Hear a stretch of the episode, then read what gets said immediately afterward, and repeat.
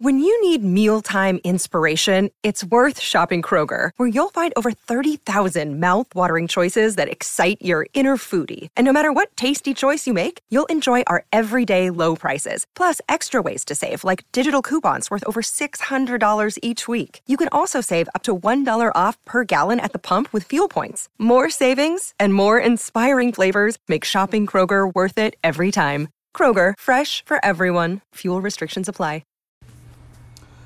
Hello, American Government and Civics. We are almost done with Unit three, which was political participation and the legislative branch. Um, this will lead us into uh, our fall break. And on the other side of fall break, we will have a midterm. So just be aware and prepared and all that kind of good stuff. Uh, you can find the review on uh, our Google Classroom page. Um, so as you're looking at it, Uh, please let me know if you have questions. Um, we'll go over this in class on Monday, and then we'll take the test on Tuesday the fourth. Remember, attendance is required for our tests. All right, let's get rolling with the review. So first up, you have the House and the Senate, and it says requirements, but just one of the key things for us is to know the differences between the House and the Senate, just with, with just all the things they can do, because as similar as they are, where they're going to make laws, they're going to serve in committees, they're going to do oversight and things like that, uh, there are some differences that you'll need to know as well. So just be aware, uh, some of the questions are going to ask you to compare them. Um, like one question is a table, and it has the House on one side, the Senate on the other, and it's going to have, you know, uh, a correct description of the House and a correct description of the Senate in one of the rows, and you got to be able to pick that stuff out. So um, as you're preparing, just be aware, hey, I need to understand the differences. All right, so first off, the House and the Senate, the age requirement. For the House, you got to be twenty-five. For the Senate, you got to be thirty. Okay, so pretty simple there. Uh, residency, you have to be in the state that you're going to run in. So if you plan to run here in Georgia for either the House or the Senate, then you do have to have lived here for a year. You could not move to Florida or Alabama or California or wherever, and then decide, hey, you know what, I'm going to run for uh, the Senate in Georgia and start running from there. You have to establish uh, a year's worth of residency. Now, uh, for the Senate, it's anywhere in the state, uh, and for the House, it's anywhere in the state. However, there is one little piece of the House that you, you probably want to understand. Uh, it doesn't affect your ability to run, but the House is broken into districts. For example, here in Georgia, we have fourteen different districts. If you're going to run for a House seat, you probably want to live in the district that you're going to run in. It's not a good idea to run uh, outside of district, because it's something that your opponent is going to really kind of hammer you uh, on the campaign trail about the fact that, hey, this person doesn't even live in the district. So it's something that can affect you, but it's not a requirement. You do not have to live in the district. You can live anywhere uh, in the state. Uh, citizenship, you do have to be a citizen. Uh, it can be a naturalized citizen. Uh, for the House, it is seven years. For the Senate, it is nine years. So you have to become a citizen uh, at some point uh, here in America, and you will uh, be eligible seven and nine years. Uh, the term length, the House, it's two years. Okay, so it's a quick turnaround for the House. Every two years, you're running for re-election. So the people that uh, were sworn in on January something or other, twenty twenty-one, uh, they're running here in twenty twenty-two. You can go vote on them if you're eighteen uh, in November for the House member. Okay, so we have a, a race here in Georgia, in, a, in our district in Gwinnett, um, that's you can go vote on. But they're running every two years, and the, and the Senate is every six years. And a third of the Senate runs every two years. So not all one hundred senators are running. All four hundred thirty-five House members uh, are running every two years, but the Senate is different, and it's a third of the Senate every two years. Uh, and I'm going to Just so you know, because uh, there's some confusion about the Senate race here in Georgia, Raphael Warnock, he ran in twenty twenty, all right? And so some people are confused because if it's a six-year term, why is Raphael Warnock having to run again in twenty twenty-two? And here is the deal real quick. So our original senator was Johnny Isaacson, okay, uh, in this seat. He had health problems, health concerns. He decided to retire. When he did that, that allowed Governor Kemp to pick the new senator. He picked Kelly Loeffler. When that happens, when the, the governor, when there's an open seat and the governor picks the, the replacement, that person has to run in the next election. So Kelly Loeffler had to run in twenty twenty. All right, even though she got picked in twenty nineteen, I think it was. So she had to run in twenty twenty. This is when Raphael Warnock ran against her. All righty. Uh, and so Raphael Warnock won in twenty twenty. However, that did not start his term at six years. He is just, he, he kind of won the seat, and the seat is up for re-election in twenty twenty-two. Now, if he wins or Herschel Walker wins, they'll both have a full six-year term. Okay? So just in case there's questions, in case you, you're talking to somebody and they they can't figure that out, now you know. Uh, the seats. So the House has four hundred thirty-five seats. The Senate has one hundred. How are the seats determined? Well, the House is by population. Okay, Georgia has fourteen uh, House seats. Uh, California has fifty-three. Texas has like thirty-six or so. I can't remember all the different numbers out there, but they vary because of the population size. Every state is guaranteed to have at least one. Okay, so places like North Dakota, uh, Montana, Wyoming, Alaska, where, you know, there's not a huge population, they only have one House member. The goal is about to have one representative per somewhere between seven and nine hundred thousand people.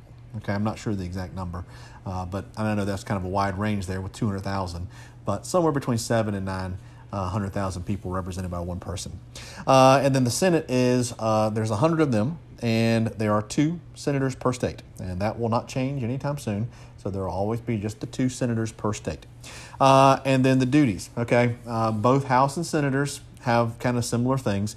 They are going to obviously legislate, so one of their jobs is to create legislation that, you know, uh, affects us as their constituents. Um, they also serve on committees, which we'll talk about a little bit later down the, the road um, on this review.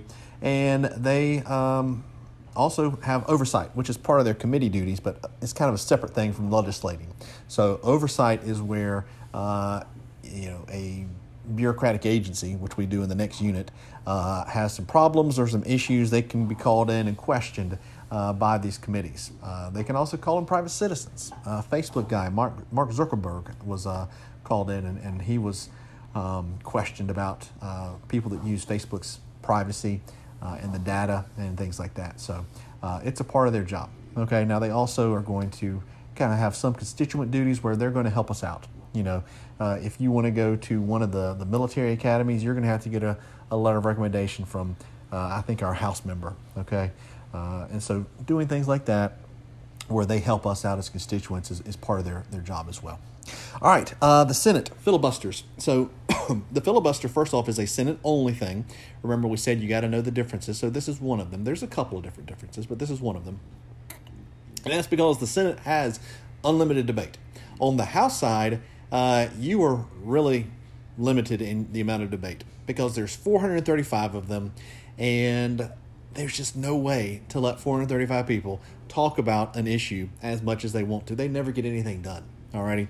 However, in the Senate, with only the one hundred, they can allow people to have some more time uh, to talk. And so they, they don't have a rule about how long you can debate an issue. You can talk as much as you want to.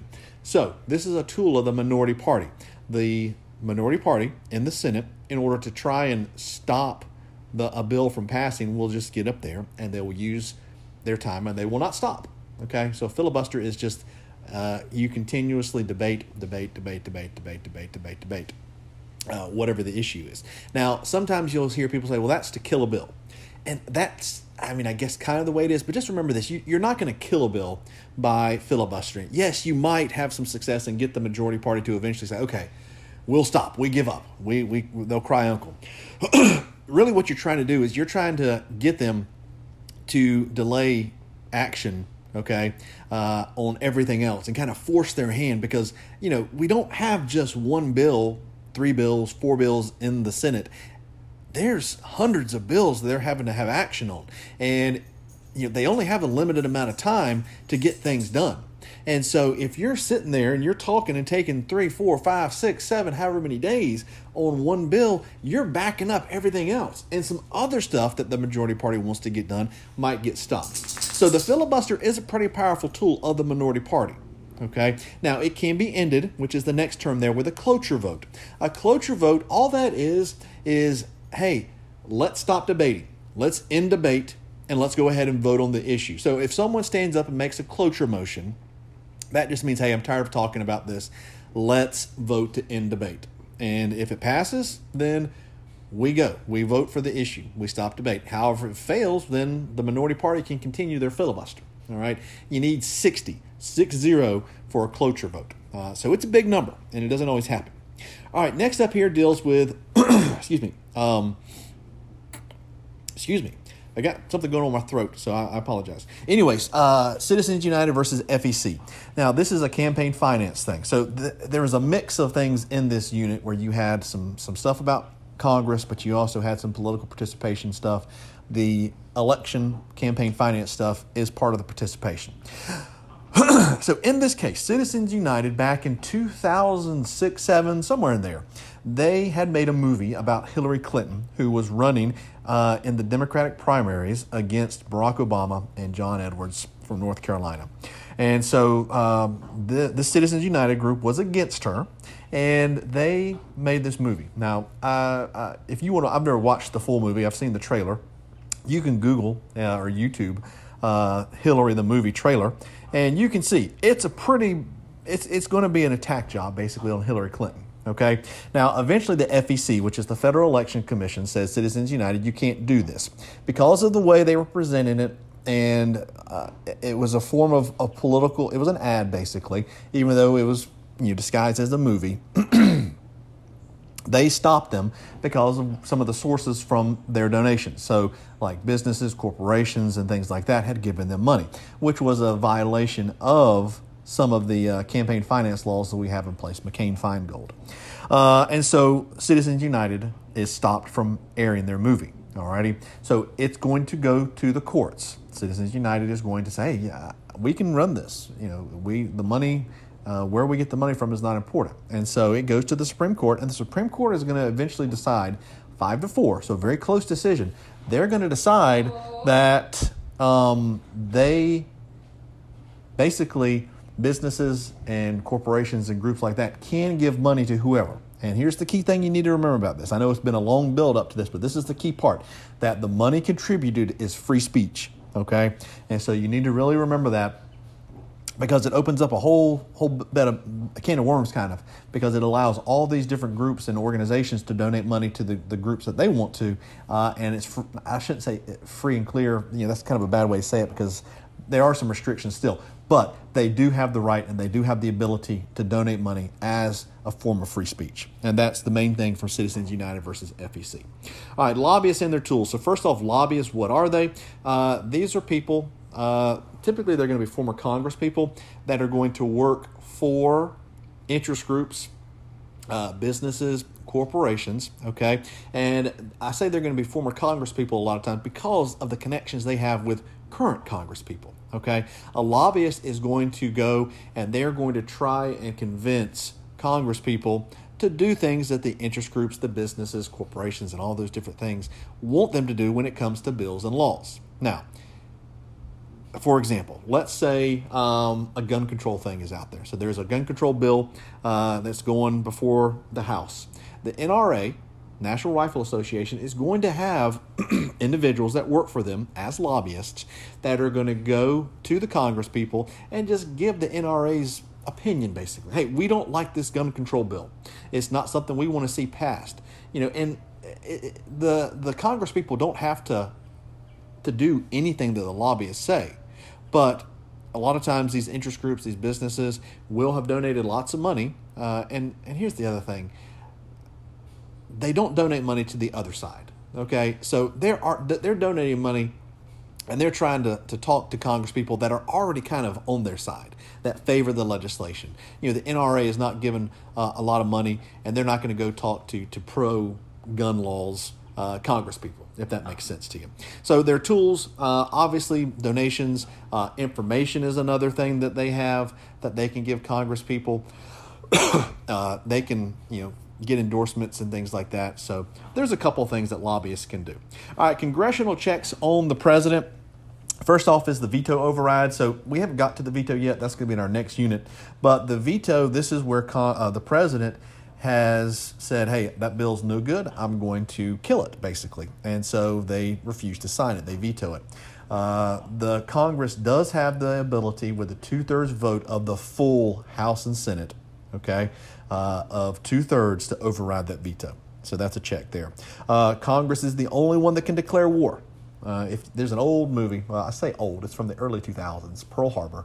And if you're familiar with Pearl Harbor from your U S history days, um, after the bombing of Pearl Harbor, F D R called Congress together and said, hey, we gotta we gotta declare war on Japan, because the president doesn't have that ability. That is something that only the president, I mean, only Congress can do. Now they can, the president can obviously make a suggestion, but Congress has to, at the end of the day, do that.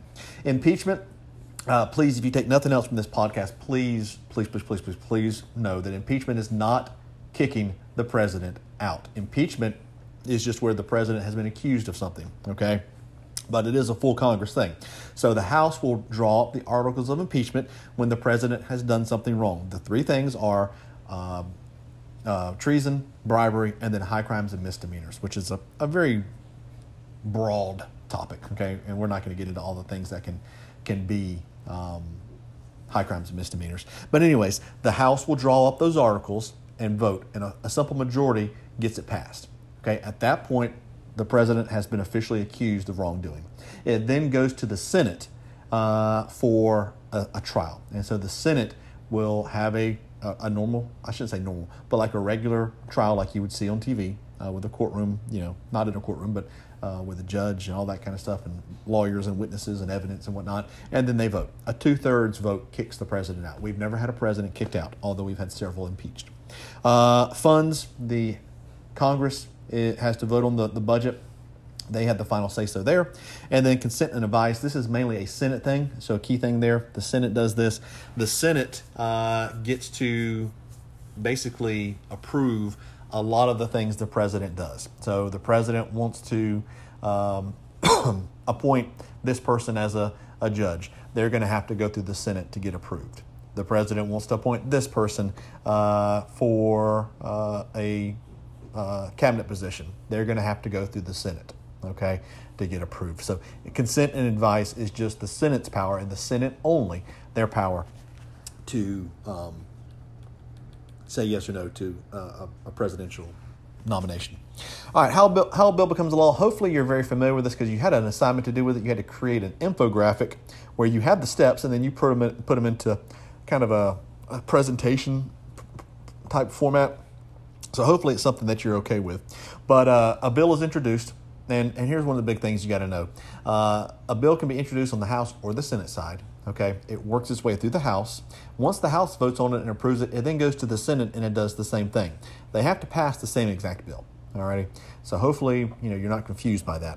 But the House will pass it, the Senate will pass it. Doesn't, or excuse me, will introduce it. Doesn't matter which side it starts on, except for revenue bills. They have to start on the House side. Anyways, they'll do their work. So the House, let's say, introduces. Uh, it then gets announced. It then gets sent to a committee. Now, side note, committee is where most bills die, okay? They go there and they just sit, or they get, you know, denied basically. Um, so that does happen. But the committees will do a lot of work there. They will uh, work on them. They will mark them up. They will make changes. They will have hearings on them that are public. They will call in uh, experts to come and talk to them about the, the topics of the bills and all that kind of stuff in the committee. That's really where the work of Congress takes place, is in these committee hearings. They will eventually vote on it. If they vote favorably, it'll go to the full House for a vote. Okay, they'll debate on it and all that kind of good stuff, then they'll vote on it. If they pass it in the House, it then goes to the Senate. Same thing happens. The Senate gets it, it goes to their committees, and they will um, eventually vote on it. If they pass the same version, then it goes to the, the the president for a signature. However, if it gets denied in the Senate, or if it Uh, let me take a step back. If it is a little bit different, then the House and the Senate will come together in a conference committee, and they'll try and sort out the differences and fix it before they send it on to the president. The Senate can deny it, so the Senate can kill a bill that the House has passed. That can happen as well, all right? So that is the brief version of how a bill becomes a law. Once again, hopefully you're familiar with those things because you did have an assignment on it. All right, the committees, you've got four: standing, joint, select, and conference. The standing committee, these are the permanent committees of Congress. Both the House and the Senate have them. So the House has their standing committees, the Senate has theirs. They are there and they will be there, um, you know, for, for the foreseeable future. Um, they are, you know, they, they have broad topics. So veterans affairs, uh, education, so on and so forth. So they are very broad, and this is where bills will go. They will then break into subcommittees. So all the standing committees have some um, some subcommittees where they, you know, it's just too broad. And so, okay, let's have smaller committees uh, that'll look at these more specific things. Uh, a joint and a select committee are kind of somewhat similar, so don't get them confused. Uh, a joint committee is where the House and the Senate come together. All right, so this is one of the few times they'll they'll meet together. Uh, the standing committees typically stay separate from the House and the Senate. So the joint committees will come together, uh, or a committee will be made up of both House and Senators, and it's typically to report some kind of information. So they've done an investigation, and they report it to the American people. A select committee is an investigative, and this is House only or Senate only, and these are temporary. Okay, they will not last, but they will come together to do some kind of investigation. If you've been paying attention to the January sixth uh, investigation in, in the House, that's a select committee. Once they're done with their investigation, they will disband. And then a conference committee we already talked about, that is when a bill passes the House one version and the Senate passes a different version. So let's say it's a spending bill and the House passes uh, a bill that says we're going to spend fifty million dollars and the Senate says we're going to spend one hundred million dollars. So they would come together to try and sort that out. All right, political action committees. So political action committees, those are bills that, um, obviously, excuse me, I got my Congress stuff going on. Political action committees are basically fundraising for interest groups, businesses. Almost anybody can start a political action committee, but they will uh, raise money and then they spend it on the candidates of their choice. They are limited to how much they can donate directly to the, the candidate. So a lot of their stuff will be running commercials and ads and things like that. All right, leadership. Uh, the House and the Senate, excuse me, the House first, uh, they have the most important position in all of Congress. They have the Speaker of the House. Now, please remember, there is no Speaker of the Senate. There's only a Speaker of the House, okay? Uh, right now, it's Nancy Pelosi, and she basically runs the House of Representatives. So a lot of things go through her office. Uh, she is going to, to be very hands-on with the committees, you know, who's going to be on the committees, and Uh, you know, what bills are going to be looked at, what bills are going to be voted on, and all that kind of stuff. Uh, she gets to make a lot of decisions about uh, what goes on in the House, okay? Uh, then you got the majority leader, who is from the Democratic Party right now, whichever party is in charge right now. It's the and the, and the Speaker is also always from the majority party, but the majority leader works with the Speaker of the House. Then you got the minority leader, Uh, who is going to be for the Republicans right now, uh, and they don't have much power. The House minority doesn't have much power and much ability because they are limited to debate and they are limited to what they can do. All righty. Um, and then you get down into the whips. The whips are, these are the assist, I, I don't want to say assistants because they're, they're, they're much more than assistants, but they're going to work with the, the party leaders, the majority, minority leader, the Speaker, and they're going to, to you know, basically be kind of the go-between between the leadership and the rank-and-file Congress people. So if I, if I have a problem, I'll go talk to the whip. The whip is also going to try and find out how I'm going to vote on certain issues and try and keep me in line and vote the way I'm supposed to. All right. On the Senate side, they have majority-minority leader. All righty. They have the whips just like everybody else. They do have uh, the president of the Senate is the V P, the vice president, but they are never there. So uh, they have the president pro tempore, but it's really not a powerful position. The seventeenth Amendment. This is going to change the way we elect our senators. Prior to the seventeenth Amendment, the state legislatures would pick the senators for us. Okay. Now with the seventeenth Amendment, we get to pick our own senators. So, and the seventeenth Amendment has been around for a while now, uh, but that's that. Necessary and proper clause. So the necessary and proper clause is a part of the Constitution that allows Congress to stretch their powers. Basically, the founding fathers realized that, hey, we can't have every situation covered in here.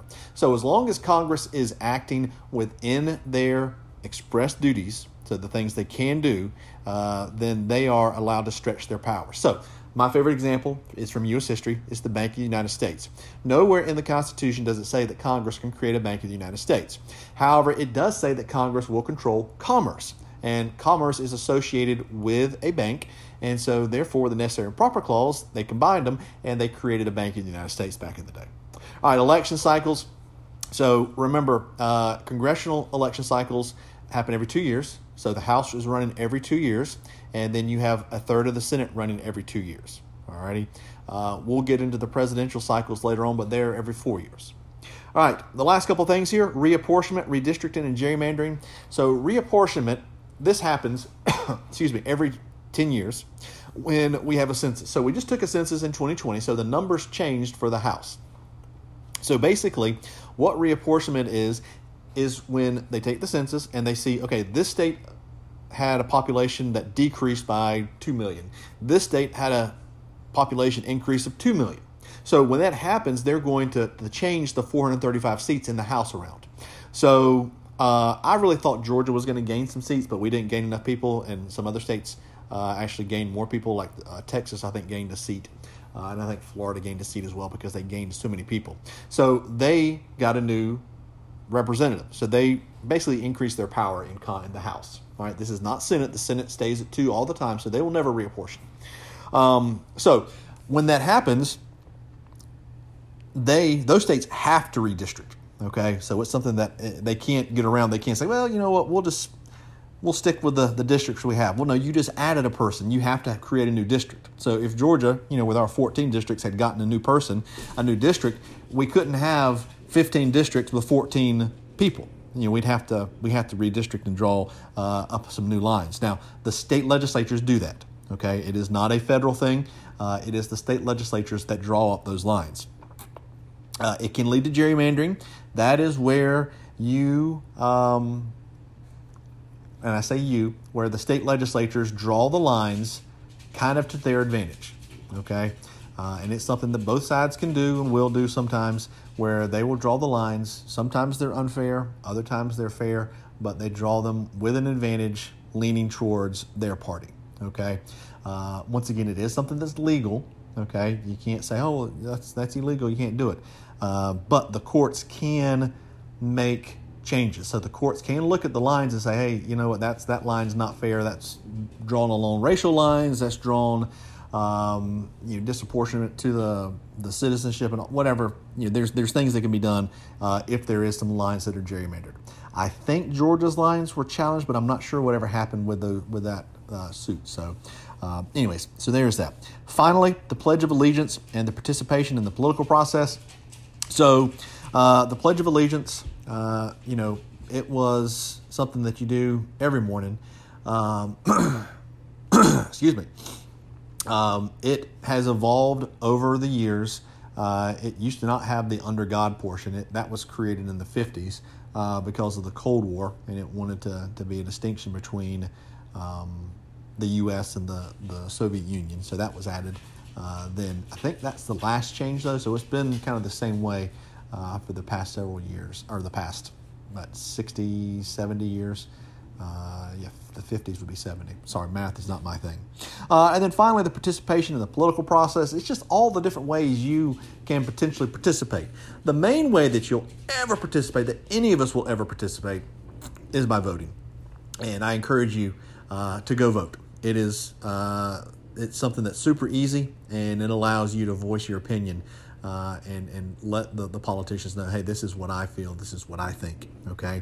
Uh, but you might also have to serve on a jury. You might, uh, maybe you put up a sign for a, a politician in your in your front yard. Maybe you donate money to a politician, okay? Uh, there are many ways that you can participate in the political process, but your, you know, kind of your civic duty uh, as a citizen, the main one is to vote. Alrighty, and then all the other stuff is just kind of added bonuses. All right, guys, that is the um, the what you call it, the podcast and the review for this stuff. If you have questions, you can always, always, always, always text me on Talking Points. You can email me. Uh, all those email addresses go right to my phone, so I get it pretty much right away.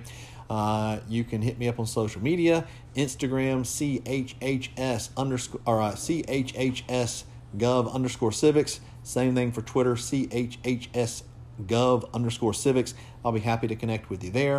Uh, or a weird thing is you can just talk to me in class. I'm available every day, second period. All right. I know that would be the weirdest way to do it, but uh, I'm happy to talk to you about any of these topics. All right, guys, best of luck on your test. I hope you have a great three-day week and an enjoyable fall break if I don't see you before that. And I'll see you on the other side when we're getting ready for our midterm. All right, guys, take care and bye-bye.